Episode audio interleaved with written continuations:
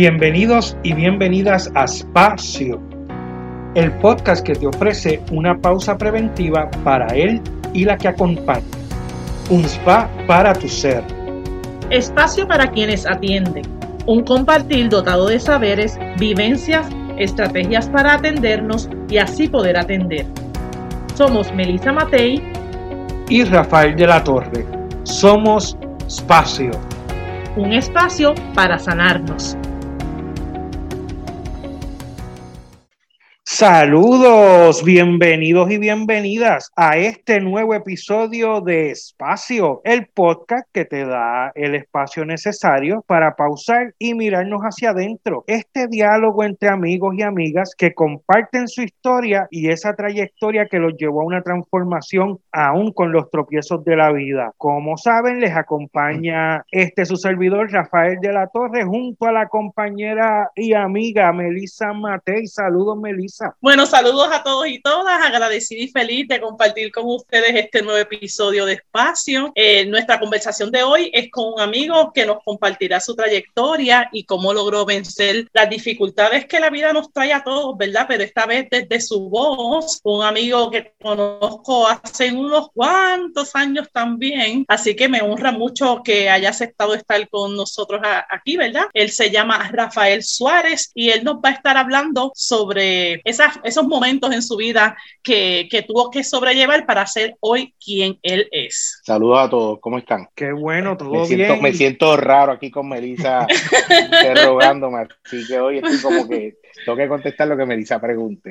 No, no, tranquilo, tranquilo, tienes que contar, tienes que simplemente ser tú que eso es lo que queremos. Bueno, pues Rafa Tocayo, me alegro mucho que, ¿verdad? que hayas dicho presente en este espacio. Y nuestra primera pregunta va dirigida a que nos hables de ti, de quién eres. ¿Quién es Rafael Suárez? Pues yo soy, como dice mi papá, un jíbaro Gustavo. Eh, como dijiste, mi nombre es Rafael Suárez. Estudié contabilidad en la universidad, nunca he ejercido contabilidad, nunca he llenado una planilla. Eh, soy papá de dos chicos jóvenes, Diego que tiene 14, Andrea tiene 20, cumple 21 en las próximas tres semanas. Llevo ya una relación de casado de 24 años ahora, en octubre de este año. Eh, y nada, una persona normal, eh, humilde, trato de, de, valorar lo poco que se tiene y, pues, y luchar por lo que queremos, que en realidad este, al final, en, este, en esta época de nuestras vidas es el bienestar de nuestros hijos y de nuestra familia. Qué bien, ya con esa introducción, Rafa, eh, el sostener una relación tantos años, las edades de tus hijos, casi, casi te trancas ahí al decir que en dos semanas tienes una adulta. Sí, eso es así. te costó, lo sé todo. Pues ya íbamos viendo cosas que se van logrando, pero entonces un poquito si no fueras a hablar en términos este, profesionales o en términos de, de, lo que tú estás haciendo en este momento, cuéntanos un poquito antes de, de irnos entonces a, a, la otra pregunta que queremos hacerte. Pues mira, como les mencioné, estudié contabilidad, nunca la he ejercido. Sí la he usado en mis trabajos. Actualmente me desempeño como gerente general de una compañía que distribuye empaques a nivel industrial y adicional a eso, pues tenemos un proyecto personal ya desde noviembre del 2012, una empresa familiar eh, de mi esposa y, mía, que llevamos corriendo también desde noviembre del 2012, paralelo a mis responsabilidades que tengo como gerente general en esta compañía de distribución de empaques. O sea que son varios sombreros que me he tenido que poner de varios años para acá, eh, la mayoría del tiempo he estado en posiciones gerenciales desde que comencé mi carrera profesional hice una pausa, o sea, pasé a ser un empleado regular que me gustó mucho y si pudiera daría para atrás el tiempo y sería un empleado sin tantas responsabilidades, pero se presentaron unas oportunidades que hubo que aprovechar y nada, hasta el sol de hoy en, en lo que estamos haciendo y que me fueron llevando a lo que tenemos hoy día o a lo que hemos logrado alcanzar del 2012 para acá, teniendo una empresa local, una empresa boricua, una empresa familiar pequeña. Qué bien, entonces tenemos aquí con nosotros un empresario. Nos interesa conocer, eh, Rafa, qué, qué situación en la vida uno tiene varias situaciones que la vida nos pone de frente y nos choca y tenemos que hacer un detente para ver cómo podemos seguir y cómo enfrentar la situación. Que si nos pudieras contar cuál sería esa situación tan difícil que te movió el piso y que tuviste que buscar soluciones eh, para poder lograr luego continuar con la vida, ¿verdad? Y con, y con tu y con todo lo que tú haces. Mira, si, si, si hablamos de situación, han sido varias. Y yo veo esto como, como el juego de Trouble, que el juego de Trouble somos cuatro participando, puede ser la cantidad que sea, está el que llega primero, pero todos tenemos la oportunidad de llegar en algún momento dado, o sea, no podemos quitarlo. En ese sentido, pues la vida ahora, hoy día, que ya que soy adulto, que ya estoy, tengo 46 años, he ido analizando y visto las cosas desde otro panorama. La vida te va preparando, te va presentando episodios a lo largo de tu vida que todos te tocan de una manera o de otra, pero ya tú vas viendo ya que vas como que haciendo un checkmark en la responsabilidad o en lo que superas. Me explico, estudiando en la universidad tuve una situación familiar con mi papá, el cual me tocó bastante, en el sentido porque nosotros los papás somos la figura, el, el, varón es la figura o el papá es la figura que no se deja caer. Y en ese sentido, pues viví esa experiencia con mi papá, lo vi que se recuperó bastante rápido, pero como quiera le toca a uno. O sea, tú dices contra, el Superman mío tuvo un desliz a nivel de salud, a nivel emocional, que no lo esperaba y fui aprendiendo basado en eso. Eh, aprendí que no todas las cosas te las puedes echar encima, aunque eso nunca se aprende por sí, porque podemos manejar unas situaciones, pero otras seguimos echándolas y echándolas encima. Y en ese caso, pues seguimos viviendo situaciones a lo largo de, de la vida, hasta situaciones como continuar estudiando en, lejos de la casa, donde tenía que viajar todos los días hora y media, dos horas, para llegar a la universidad por un periodo de tiempo. Continuar estudiando con mi hija, llevándome a la universidad. O sea, que fueron retos que hubo que afrontar. ¿Por qué? Porque cada uno de nosotros teníamos responsabilidades. Mi esposa es una firma de CPA en ese momento dado. Yo salía a mi trabajo y buscaba a mi hija y me llevaba a la universidad. Y fueron cosas que siguieron dando la vida a uno en el sentido de, que, de ser papá. Ahí yo lo veo el de ser papá. Luego, cosas que te puedo decir que me tocaron bastante, fue en el, a principios del 2010. Ahí fue una situación de salud de mi hijo, donde me di cuenta que, que no todo es trabajo. A mi hijo lo diagnostican con una condición congénita. Al principio se pensaba que era un tumor. Nos dimos cuenta que el plan de Dios era perfecto en ese momento dado. 2009 mi esposa se queda sin trabajo. En agosto 31 del 2009. Yo había recibido una oferta de trabajo en marzo del 2009. Una oferta de trabajo muy buena. Eh, donde iba a ocupar una posición gerencial y, no iba a tener nadie en Puerto Rico que me supervisara, o sea, que iba a tener esa responsabilidad, pero quizá iba a tener el tiempo de poder manejar situaciones que en el futuro las fui viendo. Ocurre lo que digo a principios del 2010, entendimos por qué María me se quedó sin trabajo, tenía que, ¿verdad?, ayudar con la gestión de Diego y todo. Y ahí yo creo que fue un momento también donde se me venió el piso en el sentido de que por más responsabilidad que tengamos, por más eh, obligaciones que tengamos, la familia tiene que ser en torno a lo que gira tu vida no que vamos a ser esclavos de la familia, pero sí la familia es en, en cuanto a lo que gira tu vida, eh, tus responsabilidades, tienes que compartir tus responsabilidades con la vida. Y en ese sentido, eso que me sucedió con Diego en particular en el 2000, a principios del 2010, yo creo que fue de las, de las que más duro me dio. De ahí para abajo puedo seguir hablando de, según vayamos fluyendo la conversación de otras que, que me han pasado y que me han eh, enseñado o me han demostrado porque hubo otras situaciones que, que ha pasado a lo largo de este tiempo. Lo que nos estás planteando, ¿verdad? Y a los que nos están escuchando, es que aunque hayan situaciones difíciles, de repente quedarse sin empleo cuando tenemos responsabilidades económicas es como algo, este, de cierta manera, que desestabiliza. Tú nos estás planteando que muchas de esas situaciones, quizás un tiempo después, tú lograste decir, ah, ya entendí. Entendí, o sea, que, que tenían propósito. Claro, y eso, claro, eso te lo puedo mencionar desde la oferta de empleo que, que, que acepté en marzo del 2009. Una oferta de empleo con con un buen ingreso, donde tú piensas y tú dices, contra, pues ahora aquí empatamos la cosa, podemos darnos unos gustitos que quizás no nos podíamos dar. Nada que ver. No, muchacha, para no usar palabras, ¿verdad? Para usar palabras criollas, olvídate de eso. A ti lo que te estaba era, lo que te estoy preparando por el cantazo que viene en agosto, para que aprendas a vivir, a hacer más con menos. Y no solamente eso, para que tengas la flexibilidad que no tenías antes, para que tu esposa tenga la flexibilidad que nunca tuvo por un periodo de quizás eh, ocho años, para poder lidiar con las situaciones que nos iba a tocar como familia, en este caso la salud de nuestro hijo. O sea que todo fue un plan tan y tan cuadrado, tan y tan estructurado, que en el, 2002, en el 2012, principio del 2012, también se añadió un eslabón a todas esas situaciones que fueron ocurriendo. En el 2012 apareció una oportunidad de comprar un negocio. ¿Quién va a correr el negocio a nivel financiero? Mi esposa, que es contable, que trabaja en auditoría, que trabajo en, en, Booking. O sea, ahí yo me puse a ver y dije, contra, esto es un rompecabezas. Y el rompecabezas ha ido cayendo pieza, pieza, pieza, pieza en su sitio. El cuero, situaciones que siguen pasando a lo largo de ese tiempo, desde que comencé en el 2009, en este trabajo, en marzo del 2009, hasta el 2012, me fueron creando esta capa o esta piel, este cuero duro para, para afrontar situaciones que como dueño de negocio me iba a tocar afrontar de noviembre del 2012 en adelante. Desde situaciones, desde un fuego en facilidades donde yo dirigía, 30 mil pies cuadrados que se quemaron de la noche a la mañana, donde tú no piensas en ti, tú piensas en los que trabajan allí, que la mayoría de ellos no tenían cuarto año escuela superior. Entonces tú dices, diantre, que yo puedo hacer ahora para que esto siga corriendo, que no es mío, que la decisión fácil hubiese sido, renuncio, dame mis chavitos, me voy, busco otro trabajo porque lo voy a conseguir por experiencia y por, y por el grado universitario que tengo, pero no, tuve que lidiar con esa situación a nivel profesional y a nivel personal. No los quería dejar sin trabajo, tienen familia. Entonces, ahí ya tú ves ya que la cosa sigue poniéndote otro capítulo más, otro checkmark en el libro, de otro capítulo que cubriste, que en este caso era cómo ser humano dentro de un ambiente profesional, lidiando con distintas personas, lidiando con personas que en un momento dado trataron de hacerte daño a nivel profesional.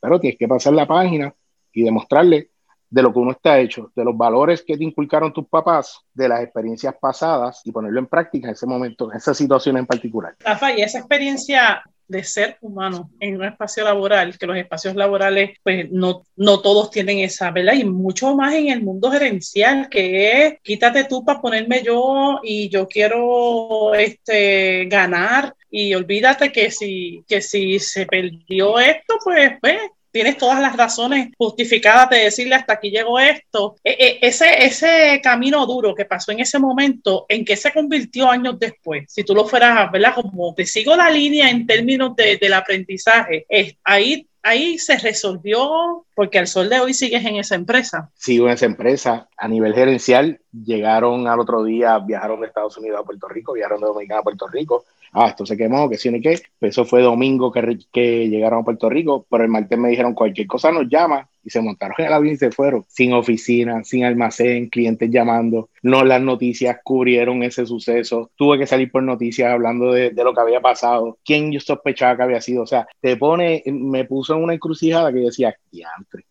yo jamás pensé estar en esto. ¿Cómo, ¿Cómo me ayudó eso en el futuro? María, cuando llegó el huracán María ya teníamos un negocio propio. porque La solución fácil hubiese sido lo mismo. Recoge lo que tenemos y vámonos. Pero no, no tomamos esa decisión. Sabíamos que teníamos en ese momento 16 familias que dependían de nosotros. Veíamos que la gente en la calle seguían buscando de nuestro producto, pues tuvimos que enrollarnos las mangas y comenzar literalmente eh, sin luz, sin agua, vamos a movernos pagando vacaciones a empleados que tienen vacaciones acumuladas sin estar produciendo dinero. O sea, volvimos a lo mismo. Hubo que de nuevo caer en el plano del ser humano y quitarse la venda del empresario de no, no se está produciendo, no vamos a gastar dinero. Si Dios te ha provisto en un momento donde tú pensabas que no necesitabas, estamos en lo mismo. Te va preparando para algo que va a pasar más adelante. Y te lo digo porque yo me acuerdo que fue, tuvimos primero Irma, el 4 y 5 de septiembre. Área industrial, no se iba a la luz nos quedamos sin luz, no había generador eléctrico, generador eléctrico lo habíamos comprado entre Irma y María, no lo habían entregado, no lo habían instalado, y ahí empieza, tú sabes, esta novela, ¿qué vamos a hacer? ¿Cómo vamos a arrancar? Cuento algo corto, logramos hacerlo, logramos arrancar, logramos eh, continuar funcionando, todo el mundo cobró, todo funcionó bien. Pero recuerdo yo que viniendo de la iglesia, mi esposa me dice a finales de noviembre que en un momento dado las finanzas fueron mejorando mucho, mucho, mucho, mucho, mucho a principios del 2017. Pues ella pensó que alguien o algo iba a ocurrir a nivel familiar, que íbamos a tener que recurrir de esos ahorros que habíamos podido hacer para resolver esta situación o una posible situación familiar. Y no, Dios nos estaba preparando, no crea en Dios lo que sea el destino, para tener esos ahorros, para cuando se enfrentáramos a María, poder salir adelante. O sea, no dejar personas sin trabajo, continuar la operación normal, como si nada hubiese ocurrido. Y vuelvo y te digo, caemos en lo mismo, las piezas siguieron cayendo en su sitio de rompecabezas.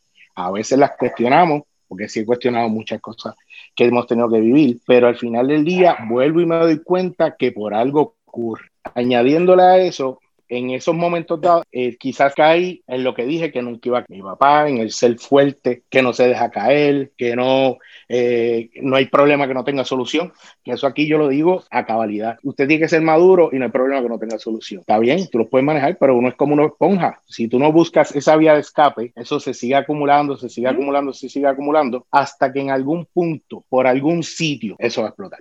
Y a mí me pasó en el año 2019. Amistades como tú me preguntaban, mira, pasa algo, no, no, es que tengo un amigo que necesita ayuda y le ponía mensajitos positivos, o sea, que hasta en eso uno cae, en refugiarse, en decir, no, no, yo no fui. no, soy yo. A mí eso no me pasa, sí, pues yo soy bravito, tú sabes, yo soy castado arrejón, como hablan de los gallos, pero no, o sea, hubo un momento donde yo no me conocía, o sea, yo me levantaba, yo podía sumar algo sin calculadora, yo podía manejar muchas situaciones de estrés o situaciones difíciles sin vamos, vamos a mantener la calma. Este, no hay problema que no tenga solución. No, muchacha.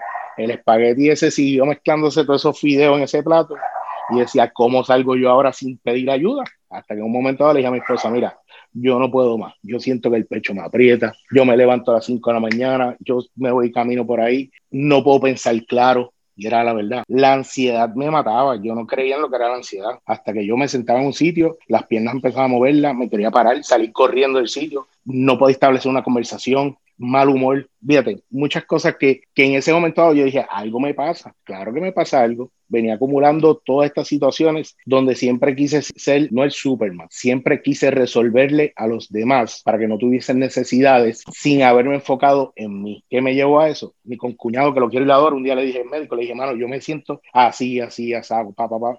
Y me dijo, no, pana, vamos a empezar haciéndote unas pruebas. O sea, vamos a hacer análisis. Al final del día, gracias a Dios, fue un desbalance que me dio por el estrés que había, un desbalance hormonal, algo químico. Comencé a tomar eh, medicamentos, comencé a pasar por tratamientos. Y yo me acuerdo como ahora, y lo digo y me río, que como a las tres semanas de comenzar el tratamiento, me desperté un sábado, como a las cinco de la mañana. Y me levanté, me fui, me bañé, me puse un pantalón corto, t-shirt y me fui. Y mi esposa me dice, ¿para dónde tú estás ahora? Hoy es sábado. Voy para la oficina. ¿Pero para qué? Porque yo me levanté nuevo yo rebutié, o sea, era algo que yo no podía explicar. Y yo me senté y resolví todos mis revoluciones y todos mis dilemas y todas las cuestiones. Y era algo que yo decía, diantre, ¿sabes? Yo no puedo entender cómo yo pasé o mi psiquis pasó de X a Y, tú sabes. Entonces ahí me di cuenta, no, yo tengo que de vez en cuando hacer mi alto, chequearme, buscar algo recreacional, salir los viernes y decir, el día se acabó a las 11 de la mañana, yo me voy para mi casa, o me invitan para tal sitio, pues nos vamos para ese sitio a quedarnos en el fin de semana. Antes no, antes todo giraba en torno a la situación de los demás. Y lamentablemente me tocó a mí vivirlo en persona, a nivel humano, para darme cuenta que no. Otro, otra ficha más en el, en el rompecabezas. ¿Para qué me estaba preparando? Para lo que vivimos en el 2020 con, con, el famoso COVID. Qué estrés más brutal de lo que empezamos a vivir en marzo del 2020, donde yo no podía parar, donde las cosas tienen que seguir corriendo, donde hay que seguir produciendo, donde tienes que encargarte, en vez de tener dos hijos, entonces tenía como 16 hijos, porque se tiene que ver, a los empleados, no puedo hacer eso, no puedo hacerlo aquello empiezan a faltar, porque entonces nos da un catarro y jurábamos que era COVID, habían responsabilidades, teníamos que seguir. Entonces ahí un día me sentí y dije, mano, todo es plan divino, lo mismo. Si yo no me hubiese encargado de mí en el 2019, el año pasado, yo estuviese vuelto loco y sin idea, así mismo. O sea, el caput, ese, ese, ese gesto que hiciste, así mismo estaría. Eliminado. Explotado.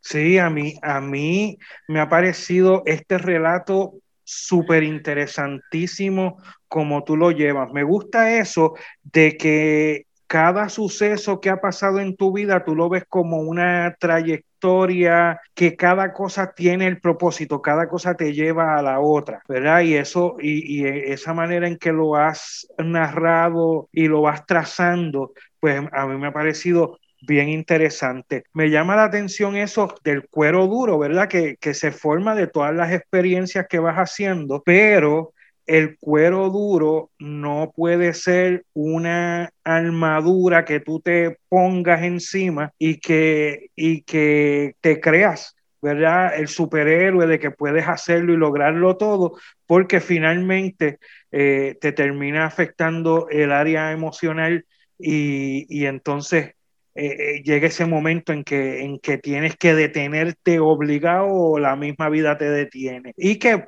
pues se ve, ¿verdad? También el efecto en el área física que fue como, como viste. Entonces, cada cosa, ¿verdad? Como lo has dicho, te lleva a una nueva experiencia que te va enseñando algo nuevo y te va, te va dando, ¿verdad? La, la sabiduría para poder lograr otras cosas. Por ahí me gusta mucho eh, los valores que le pones, ¿verdad? Lo que describiste es como ser humano, porque en, en, este tiempo yo he escuchado mucho sobre lo que es el empresarismo solidario y realmente esta cuestión de solidaridad que tuviste con tus empleados, de pensar en, en que cualquier cosa que afecte el negocio pues va a afectar a esta gente que, que son asalariadas y entonces eh, eh, tienen que resolverse y el que tú puedas pensar en ellos, pues es, fantástico. Pero claro, para poder lograr eh, apoyar, llevar un negocio hacia, adelante, eh, apoyar todas las situaciones de la empleomanía y todo eso, necesitas, eh, ¿verdad?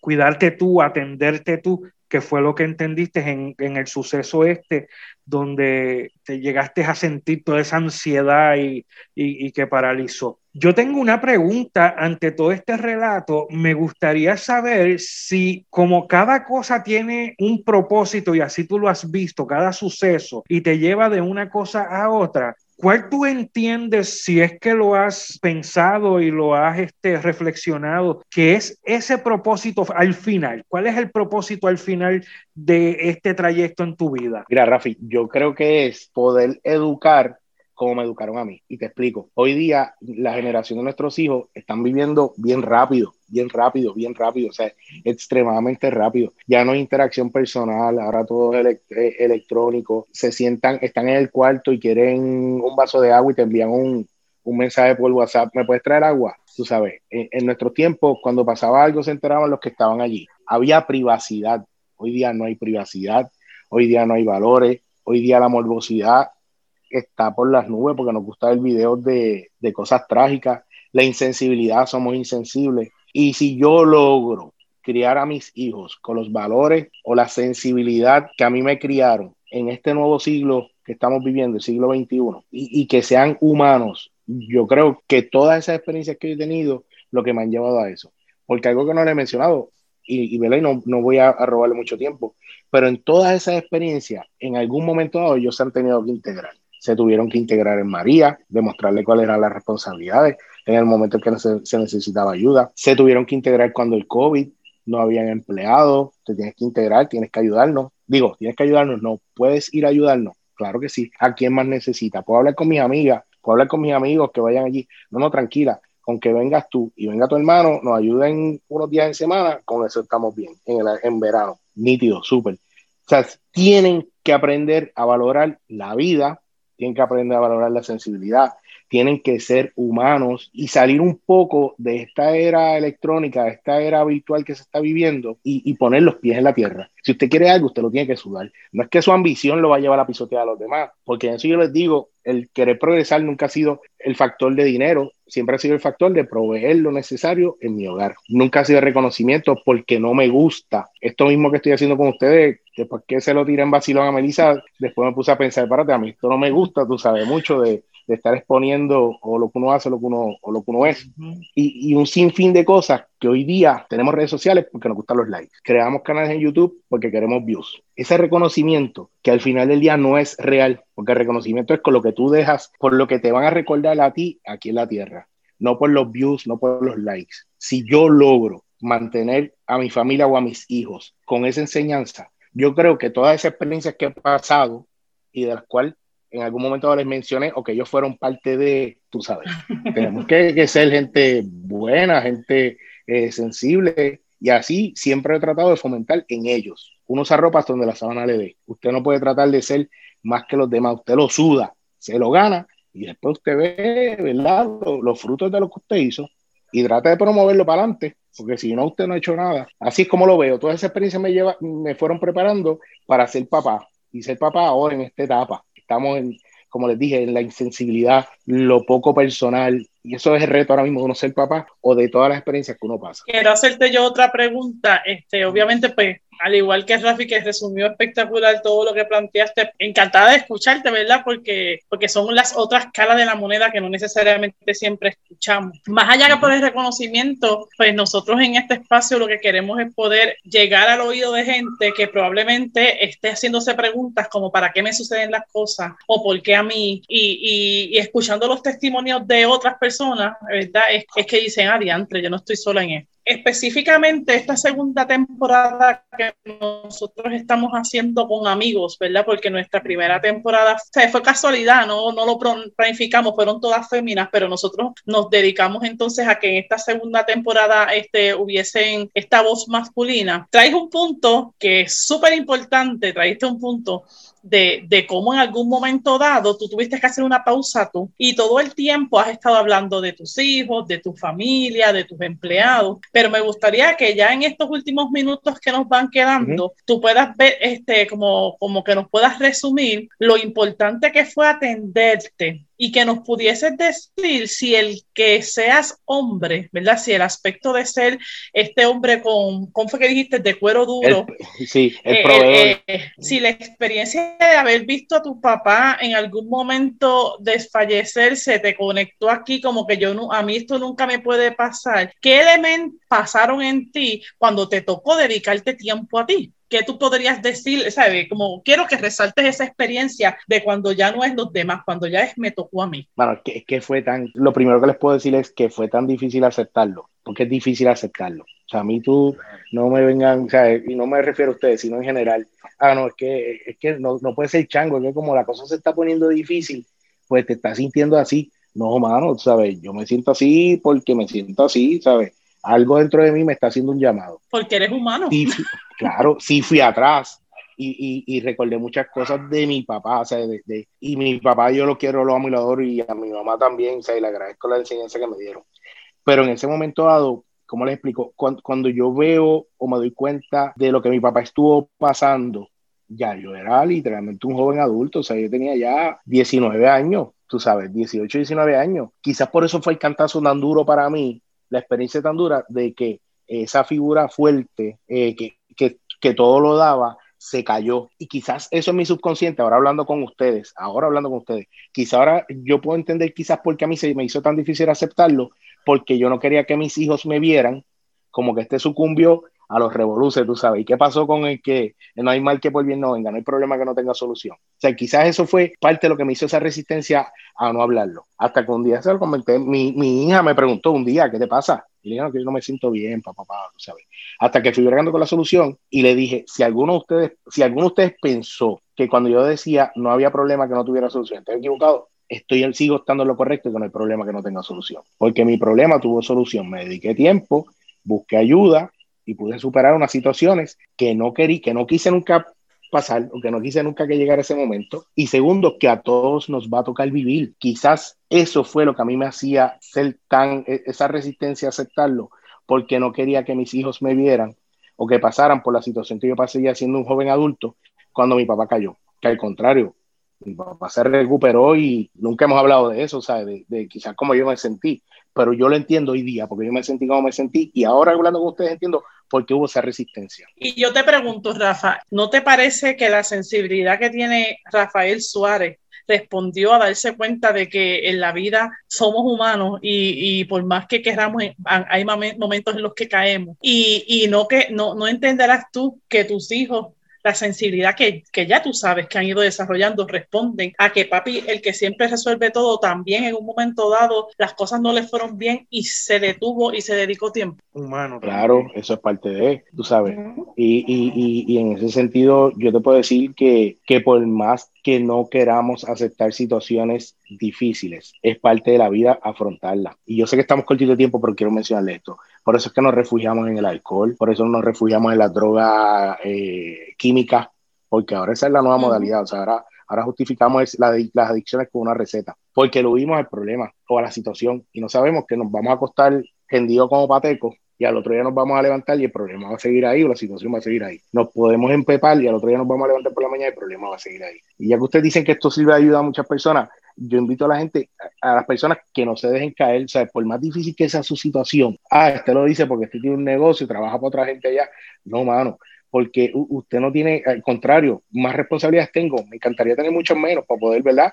Uno ser más tranquilo y llevar una vida más, más, más sosegada, más, pero no hay problema, vuelvo y insisto, no hay problema que no tenga solución. Y eso a usted no lo puede dejar caer y no lo puede aguantar usted ni frenarlo ni anclarlo para usted no progresar en la vida. Si tenemos un problema social en Puerto Rico es ese, que dependemos tanto de los demás o queremos hacernos las víctimas ante los demás, que no nos quitamos, como dijo Rafi ahorita, esa coraza, esa armadura para afrontar las situaciones. Si nosotros queremos echar para adelante como pueblo y como sociedad, lo primero que tenemos que atendernos nosotros mismos. Nosotros, no, no Melissa Matei atenderme a mí, no Rafael de la Torre atenderme a mí, yo atenderme, yo sentarme, yo hacer, eh, según la, en, en, en antes de confesarse hay que hacer un acto de contrición, usted tiene que hacer un acto de contrición con su vida. ¿Dónde estoy mal? Y les voy a decir esto, yo he trabajado con muchas personas, tu vida familiar es un reflejo de tu vida profesional. El que le gusta darle la puñalada por la espalda a nivel profesional, en su hogar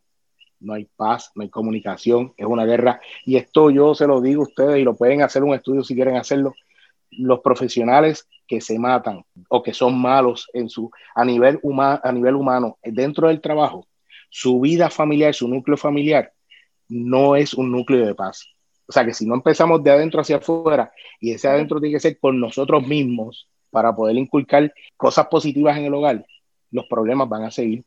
Y vuelvo y te digo, en estos días que estamos viviendo, que todos los días anuncian un suicidio o dos suicidios, no hay problema que no tenga solución. Esa no es la solución, quitarse la vida. Porque el día que usted se quita la vida, usted se está quitando una, pero está dejando como a 20 con esa tristeza, con esa pena. Claro, no podemos tomar soluciones fáciles o decisiones fáciles. Decisiones que hay que tomar son decisiones difíciles para afrontar lo demás. Y como me dijiste, ¿qué puedo decirte sobre esto? Que no se puede tener pena en, en, tratarnos, no se puede tener pena en sentarnos y buscar ayuda, no se puede tener pena en, en, buscar de las amistades que en un momento dado ya no las procurabas como antes, por el ajoro de vida, ¿entiendes?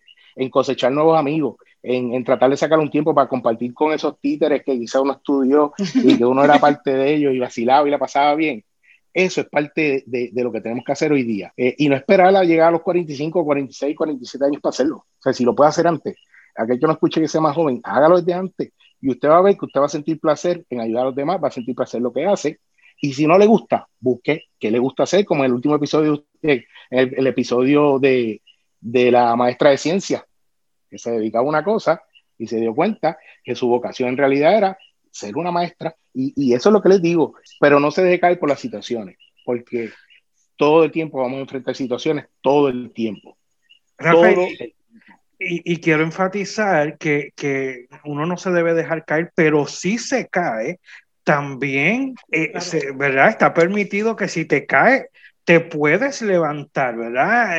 no es el final, si te caes, hay gente que te puede ayudar, hay gente que te acompaña, de, tu familia hasta profesionales de la, de, la salud emocional que te pueden ayudar y, ¿verdad? y hacer esta pausa, que es precisamente el mensaje que queremos llevar en nuestro, en, nuestro podcast, ¿verdad? Sí. Como tú mencionas, eh, y perdón que interrumpa, Rafi, sí, porque en, en, esta conversación que hemos tenido quizás en 30, 35, 40 minutos que llevamos hablando, las caídas han estado choreta.